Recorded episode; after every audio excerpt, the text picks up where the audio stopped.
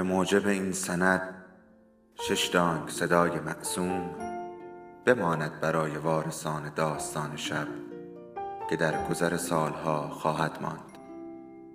ارادتمند داستان شب.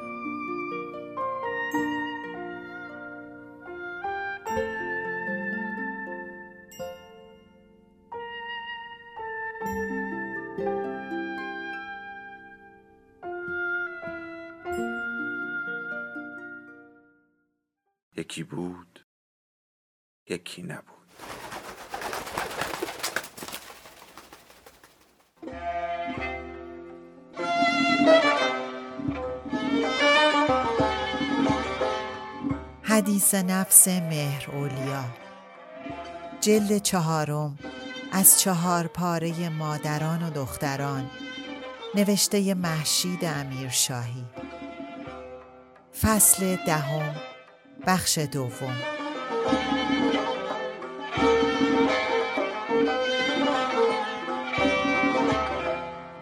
اولی با قدمهایی سنگین به سراغ کتابهایش به پستو رفت.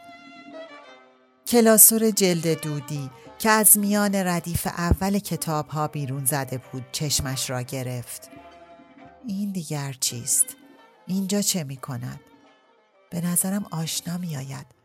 ها همان جزوه بانوست بله با کنج کاویان را از کتابخانه بیرون کشید و با دقت به معاینه اش مشغول شد. کاغذ و پاکت داخل کلاسور را دسته کرد و کنار گذاشت و دفترچه‌ای که در آن بود به دست گرفت. کتابچه کمبرگ بود. بالا و پایین صفحاتش از گذر زمان تهرنگی زرد داشت و با جوهری بنفش بر ورق اولش نوشته شده بود. این مطلب را برای شیدا بفرستم. شیدا؟ بله البته خواهرزادم دختر ماه منیر تفلک راستش من این خواهرزاده را آنطور که باید نشناختم بانو با او خیلی عیاق بود در لابلای برگ های دفترچه سه نامه از شیدا خطاب به شهربانو دسته شده بود. جملگی به سال نخستین انقلاب باز میگشت و همگی با عنوان دختر خاله دانشمندم و عذرخواهی از خط بد و آشفته شروع شده بود. در یکی آمده بود از کمیته محل برایت بگویم که نقی شوهر گلنار و نوچه طیب بارفروش شده همه کارش رفتم آنجا دنبال گلنار که دو روز بود پیدایش نبود و مامان داشت دیوانه می‌شد. یک اتاق نکبت با چند صندلی آهنی و یک میز پای لق و دو تا تخت سفری. دو نفر رو تختها خوابیده بودند. شکمها خارج از ریتم بالا و پایین می‌رفت و نفسها خارج از نوت سوت و خور می‌کشید. سه چهار تا کوله پشتی کنار دیوار کثیف اتاق مثل تبله سر هم سوار شلوار و کمربند و جوراب و بشقاب نشسته و دوره نان و پوست تخم مرغ قر و قاطی روی میز و دور و ور ولو. یک گوشه دیگر چند نفر روی زمین چنباتمه و چارزانو نشسته بودند یک چیزی کوفت می‌کردند از آنهایی که اگر ملچ ملچ نجوند و آروغ نزنند و چربی روی پیش سینه نریزند اصولا قبول ندارند که غذا خوردند حرف زدنشان هم به جنگ سگها شبیه تر بود تا صحبت آدمی زاد. من را که دیدن دست جمعی ترش کردند. آخر اینا خیال می کنند اگر جواب سلام یک زن را بدهند زلیل شدند. اینها همه هیچی دختر خاله جان. بو را بگو. بوی همه گازهای بدن آدمیزاد توی هوا بود و جامد جامد. منتها هر حرکت یک موج تازه بو راه میانداخت. دم درک کفش های پاشنه خوابانده و گلی کپه بود بوی گند مستقلی می‌داد. یک مرد پررویی بود خیلی از خود متشکر که تو اسمش را گذاشته بودی زکریای رازی یادت هست این روزها از در و دیوار تهران زکریا بالا می رود و همه رازی رازی همین نقی یکی کمیته چی و اختیاردار جان و مال ما مردم بی پشت و پناه محله شده و به کول و تخم نما راه می رود و گوش همه مخصوصا گوش مامان را به بحانه های مختلف می برد و شب یک فصل هم گلنار مادر مرده را کتک می زند. به نظرم این روزها در اشرت آباد هم کاره ای شده. مامان یک بند می‌گوید اشرت آباد دوره شاه شهید اشرت کده بود. دوره پهلوی شد پادگان. این دوره شکنجگاه است. صد رحمت به دوره قجر. اولی خندهاش گرفت. چرا زکریای رازی را با این املای غریب نوشته است؟ چرا این همه علامت تعجب در کاغذش گذاشته است؟ یادم باشد از بانو بپرسم که گلنار کیست یا این نقی؟ به نظرم برایم گفته است ولی یادم نمانده و خواندن را از سر گرفت در نامه بعدی هم ذکری از نقی رفته بود راهش به ما نزدیک شده و بعد از فوت بابا زیاد منزل ما می آید و برایمان موعظه می خاند. به نظرم نقشه های شیطانی در سر دارد. یا برای من یا برای مامان. حیف که من با همه ترشیدگی قصد شوهر کردن ندارم و حیف که مامان از اول جوانی تا حالا که پیر هفهفو شده از سکس چیزی نفهمیده است وگرنه آنقی مرد ایدئال بود. مویش بدخواب نمی شود چون کلش مثل کف دست پاک است. اگر لپش چال باشد با آن دو قبض ریش به چشم نمی خورد. با دست لغمه گرفتنش این فایده را دارد که نخود فرنگی از زیر چنگالش نمی پرد. اهل رقص هم که نیست که پایش به گوشه قالی گیر کند و خیتی بالا بیاورد. چون به اندازه یک کمیته بو دهد باید از یک فرسخ فاصله باهاش حرف زد. در نتیجه توفش به سر و روی آدم نمی پاشد. مقصودش چیست من که سر در نمی آورم. لابد بانو می‌فهمد. شیدا در نامه سوم گفته بود دختر خاله دانشمندم. یادش به خیر سالها پیش یک شب با ایرج و بشیر رفته بودیم ولگردی نزدیک صبح برگشتیم منزل این نقی مثل برج زهرمار بیرون خانه کشیک می‌کشید و به بشیر و ایرج زل زده بود. مثل شطوری که به نعلبندش نگاه کند. کاش این دوتا اقلا یک پس کردنی جانانه بهش می‌زدند تا حال بیاید. ولی بی ها نزدند. هر وقت صدای زنگ در خانه بلند می شود بند بند مامان می لرزد که باز نقی آمد. می‌گوید این فلان فلان شده چشمش دنبال این لانه خرابه است که بعد از بابا برای ما مانده است. از دست او تصمیم گرفته است اینجا را بفروشد و دوتایی برویم پیش پسر خاله ها. یعنی خانه ارواح. بعد از فوت خاله ها مسعود افتاده از گوشه منزل. جوم نمی‌خورد.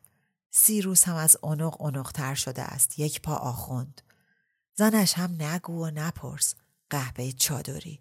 من که یک روز همانجا تاب نمی آورم. دلم دارد می ترکد بانو جان. پاشو بیا تا با هم برویم بولینگ و بعدش سری به هیلتون بزنیم و اگر شد یک لوتی با معرفت پیدا کنیم که دو بامبی بکوبد توی کله آنقی. آخرین بار کی دیدمش؟ به نظرم وقتی در انگلیس زندگی می کرد. او آمد اینجا یا من رفتم سراغش هیچ خاطرم نیست. آن وقت سنی نداشت. نه خیر بچه بود. بانو چقدر دلش می‌خواست شیدا هنرپیشه بشود. مثل اینکه خوش عاقبت نبود این دختر. ماه منیر همیشه قصه اش را می‌خورد. مهرولیا گرچه مبهم و گنگ از مصیبتی عاقبت پردردی داغ پرسوزی آگاه بود ولی جزئیات و طبیعت این حوادث از خاطرش رفته بود. فراموش کرده بود که شیدا دیگر در این دنیا نیست. یک هفته پس از نوشتن این نامه و سه روز پیش از اسباب کشی به منزل پسرخاله ها یک لوله قرص خواب خورد و دیگر از بستر بر نخواست. حفره هایی که هر روز در حافظه اولی دهان می گشود مدتی بود حتی اگر می‌خواست دیگر با هیچ کوششی پر نمی‌شد. این روزها در سیر خاطرات هر زمان که به یکی از این قارهای ژرف و تاریک ذهن برمیخورد از کنارش بی گفتگو و بدون کند و کاف میگذشت حتی سری به ظلمت و عمقش فرو نمی برد. غالبا مسیر فکرش را عوض می کرد. به کلیات می پرداخت. ای تفلک زنهای ما کدامشان عاقبت خوشی داشتند در آن ملک. حالا که صد بار بدتر شده است. بیچاره ها دست از پا خطا کنند شلاق می‌خورند و سنگ سار می‌شوند. سابق ما هم دوران سگی داشتیم.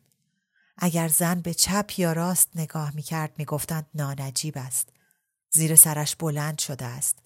می شنگد. اگر از خودش عقیده ای داشت که می‌شد قاشق نشسته می گفتند یابو برش داشته. سرش بوی قرمه سبزی می دهد.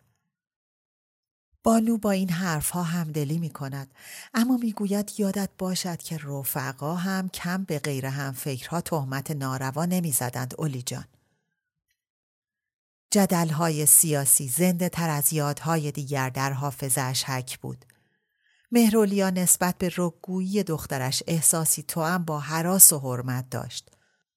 خود بسیاری از اوقات از اینکه همیشه حقیقت را نگفته است و گاه آن را به خاطر موقعیت یا برای خواباندن قال یا محض مصالح آنی تحریف کرده است شرمنده بود اما هرگز به آن اقرار نمی کرد.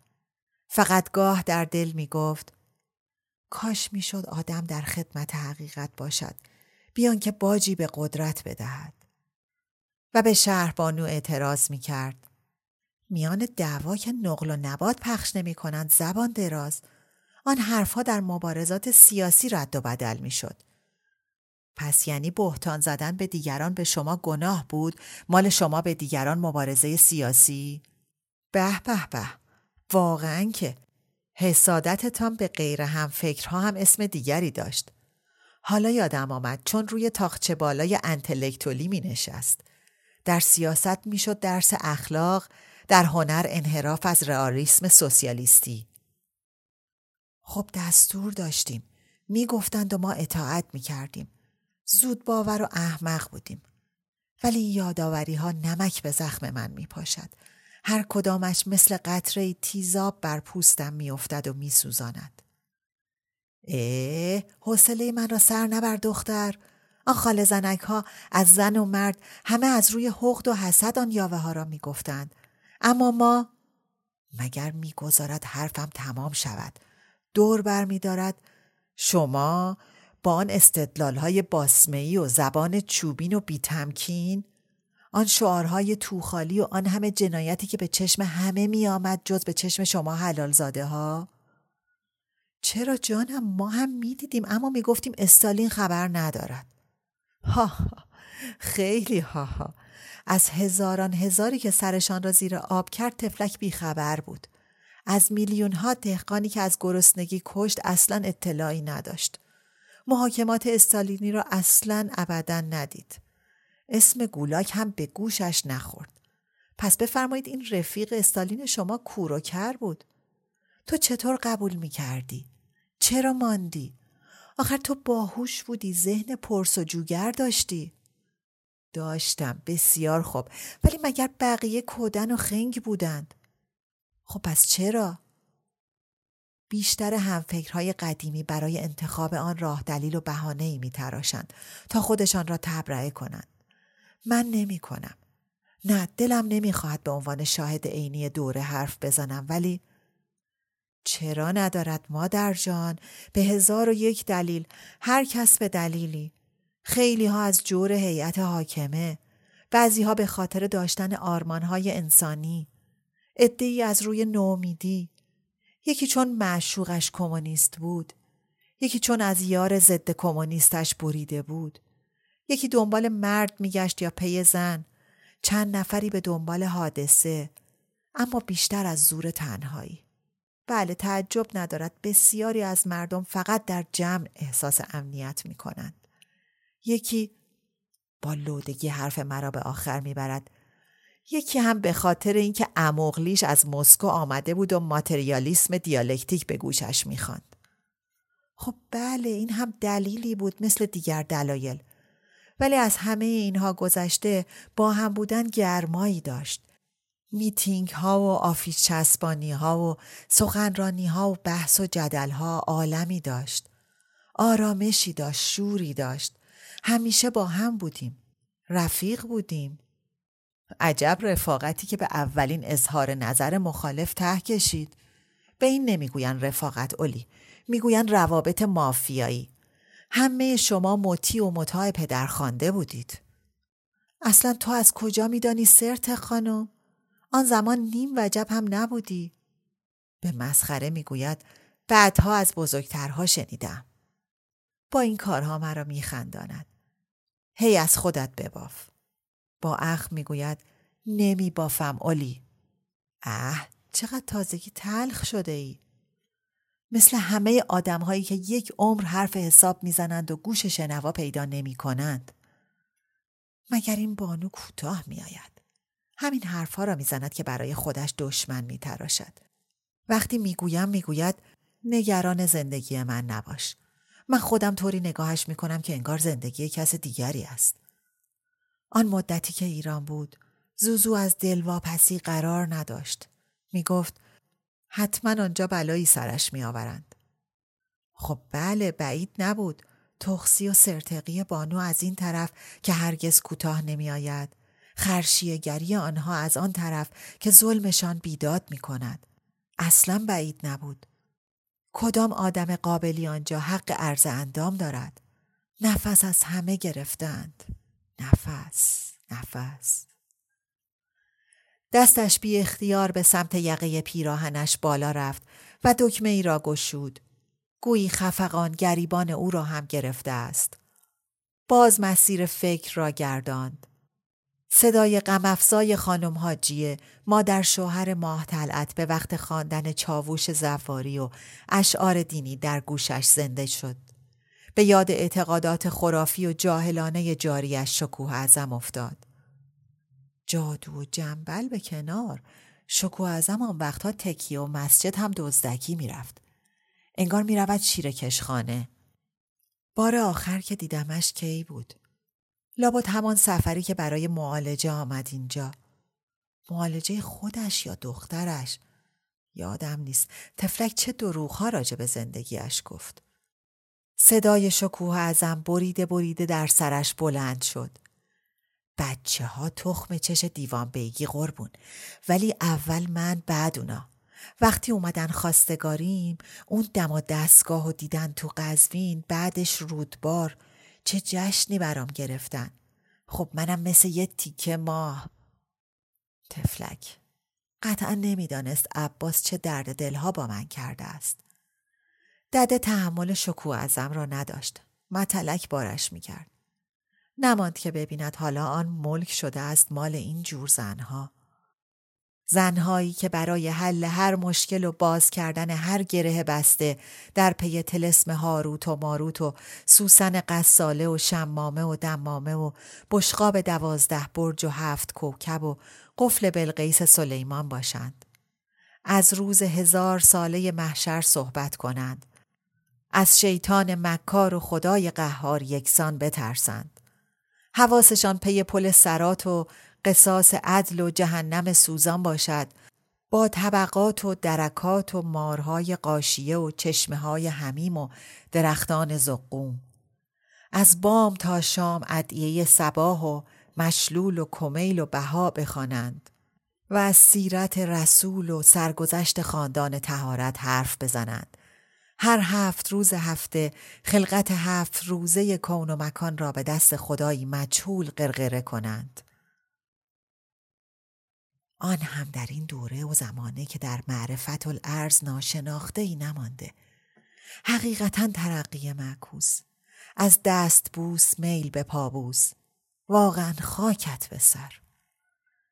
نسیمی که از لای پنجره به درون میوزید برگ های زرد شده جزوه را بر سطح میز لرزاند و این بار توجه اولی را به نوشته های درون کتابچه سوق داد. مدتی سرش را به برانداز کردن شعری از لوئیس دوویل مورن به روی این صفحات خم کرد. سپس انگشت پرگره خشکیدهاش را چون چوق علفی زیر سطر نخستین گذاشت.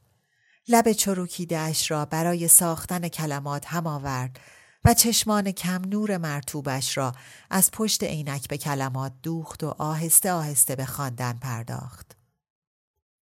اگه من از اوناش بودم و یکی منو نشونده بود. حالا دیوارام روکش ساتن داشت. کناره هاش نقش چند تا پرنده و لاک پشت با چند تا درخت موز و خرما. اگه من از اوناش بودم و یکی منو نشونده بود حالا همه پنجره هم پشت دری توری داشت. سر تا سر هاشیش یه دشت سبز و خورم توش یه دسته فرشته سرخ و سفید با یه مشت قلب توپل مپل. اگه من از اوناش بودم و یکی منو نشونده بود حالا صندلیام یکی یه دونه گلیم ترکی داشت و لبه پشتی ها و نازبالشامم همه گلابتون کاری و یراق دوزی. اگه من از اوناش بودم و یکی منو نشونده بود حالا وسط اتاقم یه چلچراغ داشت مثل پنجه آفتاب. دور تا دورشم پر از گل منگل. که می‌شد زیر نورش مثل آدمای مست و ملنگ لخت و پتی راه رفت. آخ که اگه من از اوناش بودم و یکی منو نشونده بود. انگشت مهرولیا که بر سطور می سرید عینکی را که تا نوک دماغ لغزیده بود دوباره بر پل بینی نشاند. چینهای صورتش که به هنگام خواندن به دور چشم و دهان گرد آمده بود باز چون کارتونکی ظریف بر رخش گسترد. از میان لبان به تبسم شکفتش بی اختیار قلقلی از کلمات نامفهوم به بیرون جوشید. کلماتی پر از سین و شین که معمولا در حین نوازش شیپی یا به وقت صحبت با دارا به کار می برد و همیشه نشان شادیش بود یا خوشنودیش. خوشنودی و شادی تو هم با سپاس. بعد نفسی عمیق کشید و سر را از روی صفحات کاغذ بلند کرد. بالاخره بانو این شعر را برای دختر خالش فرستاد؟ نمی‌دانم. چه می‌دانم می‌گوید برای اینجور قش و ضعف دارد شیدا. خودش هم همینطور بیپرواست. همینطور معصوم. نگاهی به ساعت مچیش انداخت. او چقدر زود گذشت. الان است که زوزو از راه برسد. بقیه باشد بعد بخوانم وگرنه بچه گرست نمیماند. کلاسور جلد دودی را کنار تلفن گذاشت و زمزمه کنان به آشپزخانه رفت. در آشپزخانه شیپی سر در ظرف غذایش کرده بود و با اشتها می‌خورد. اولی با ذوق پرسید کی برگشتی که من ندیدمت شیپ شیپی؟ و بعد به یادش آمد که میانش با گربه شکراب است. لحنش را تیز کرد و گفت می‌دونستم وقتی قسنجه زیر دومت آروم گرفت قسنجه توی شکمت شروع میشه و میای خونه. پتیاره بی هیا می‌دونستم. و در حین پر کردن کاسه آب شیپی اضافه کرد لابد تشنت هم هست بی چشم روی دبوری. سمن بویان غبار چو بنشینم بنشانت پری رویان قرار از دل. چو بسیزن بستانند به فتراک جفا دلها چو بربندن بربندن ز زلف این جلها چو بفشانند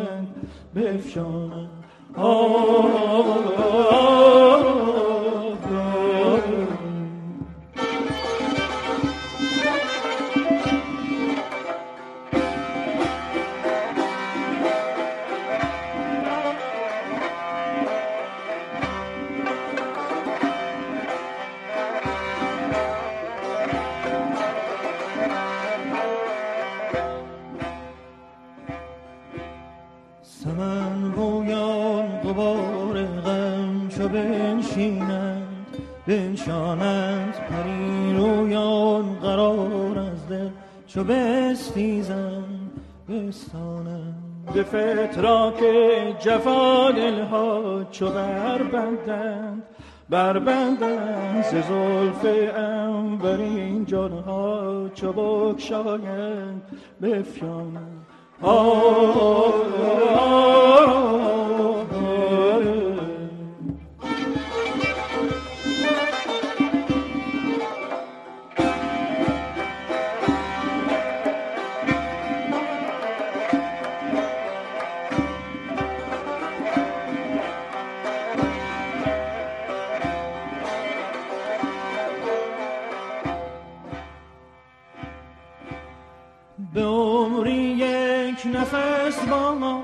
چو بنشینند برخیزند نهال شوق در خاطر چو برخیزند بنشانم سرشک گوش گیران را چو دریابند دریابند رخ مهر سر خیزان نگردانند اگر دانند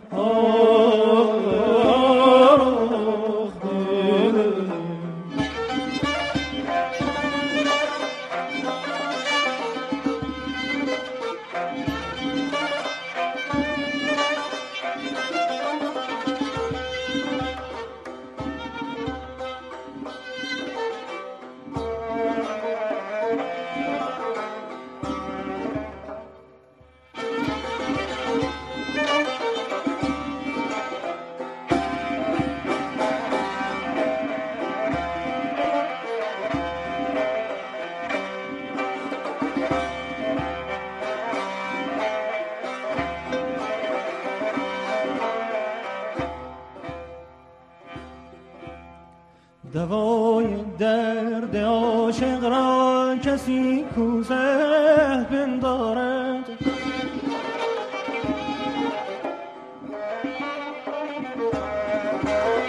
دوای درد عاشق را کسی کوزه بندارد. ز فکران که در تدبیر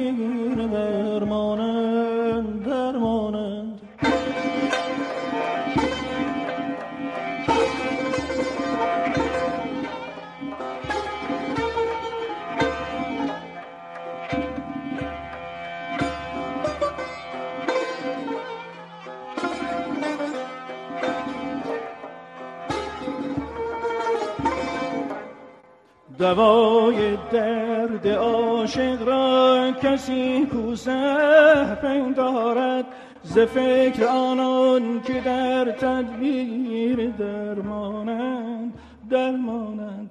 ز چشمم لل رمانی چو میخندند میبارند. ز رویم راز پنهانی چو می‌بینند. می‌خوانند. چو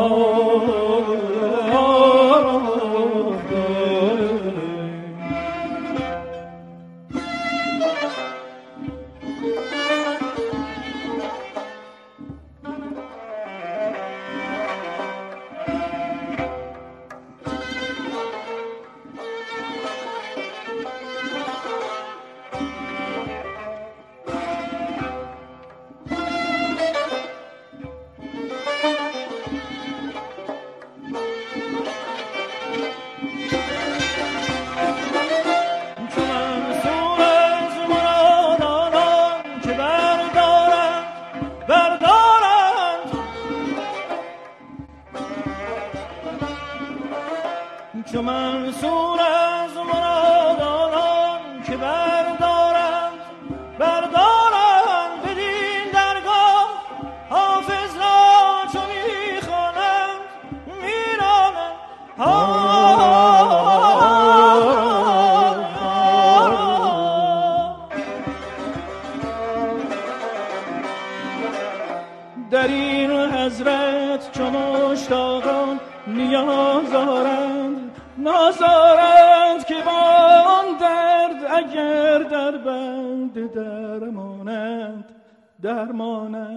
آه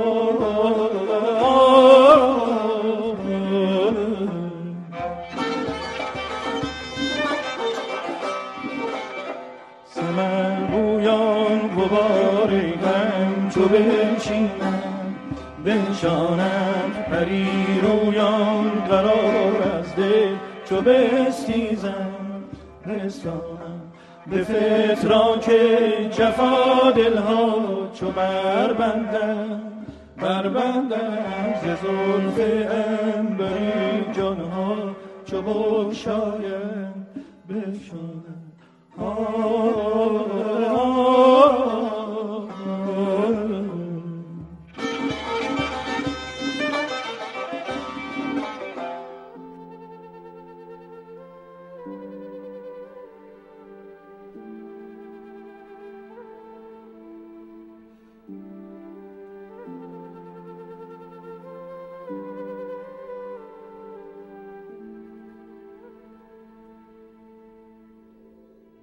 داستان شب بهانه است.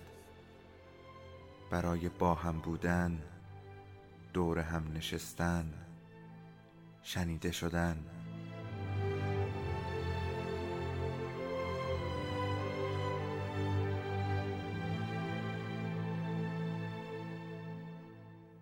صدای افسانه ها رو میشنویم